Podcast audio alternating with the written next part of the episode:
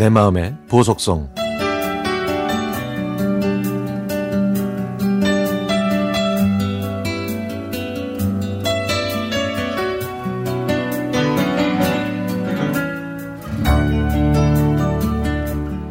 제 나이 벌써 예순 둘. 호적에는 한 살 어리게 등록되어 있어 덤으로 1년 더 근무하고 올해 1월에 정년 퇴직을 했습니다. 저는 위로 언니와 오빠, 아래로 동생 셋이 있는데요. 부모님은 시골에서 농사로만 저희 여섯 남매를 키우셨습니다. 10남매 중 셋째 아들로 태어나신 아버지는 그토록 하고 싶은 공부를 못 하셨는데요. 큰아버지와 작은아버지는 공부를 하셔서 도시에서 부유한 삶을 사셨죠. 이발 기술을 가지고 있는 아버지도 형님들처럼 도시로 나가고 싶었지만 할아버지께서 반대하셨다고 합니다.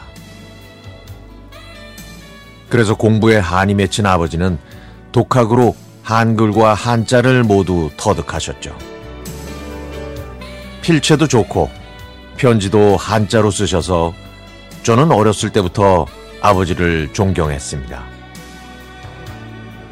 그렇게 힘들게 일하시는 부모님 생각에 저도 대학을 포기하고 꿈을 접었습니다.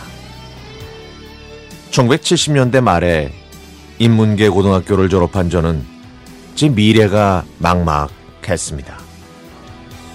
그런데 다행히 아는 분을 통해 약국과 한의원에서 일을 하다가 현재는 대기업이 된 회사에 사무직으로 자리를 옮겼죠. 그때 보건소에서 간호조무사로 일하는 언니가 저에게 간호학원에 한번 다녀보는 건 어떻겠냐고 권했습니다. 저는 언니의 말을 따라 직장 생활을 그만두고 단숨에 고향으로 내려왔죠.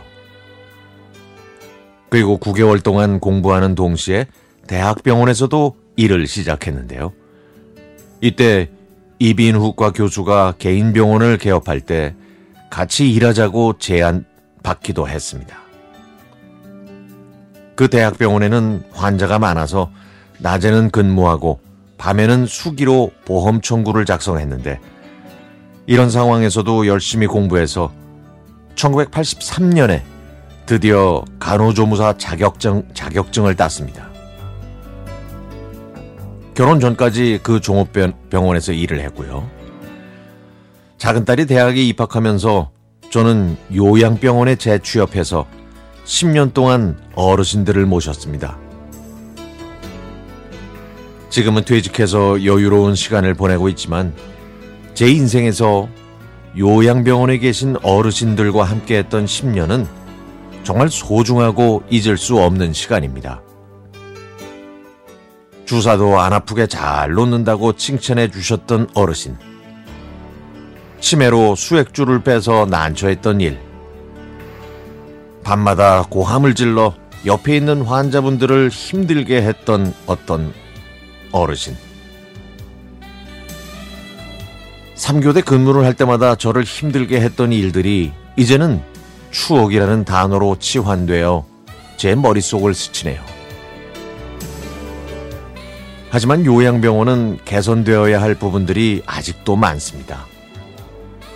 저는 이제 막 퇴직을 했지만 제가 가지고 있는 재능을 사회에 기부할 수 있는 다른 일들, 그 일들을 이제 다시 찾아봐야겠습니다.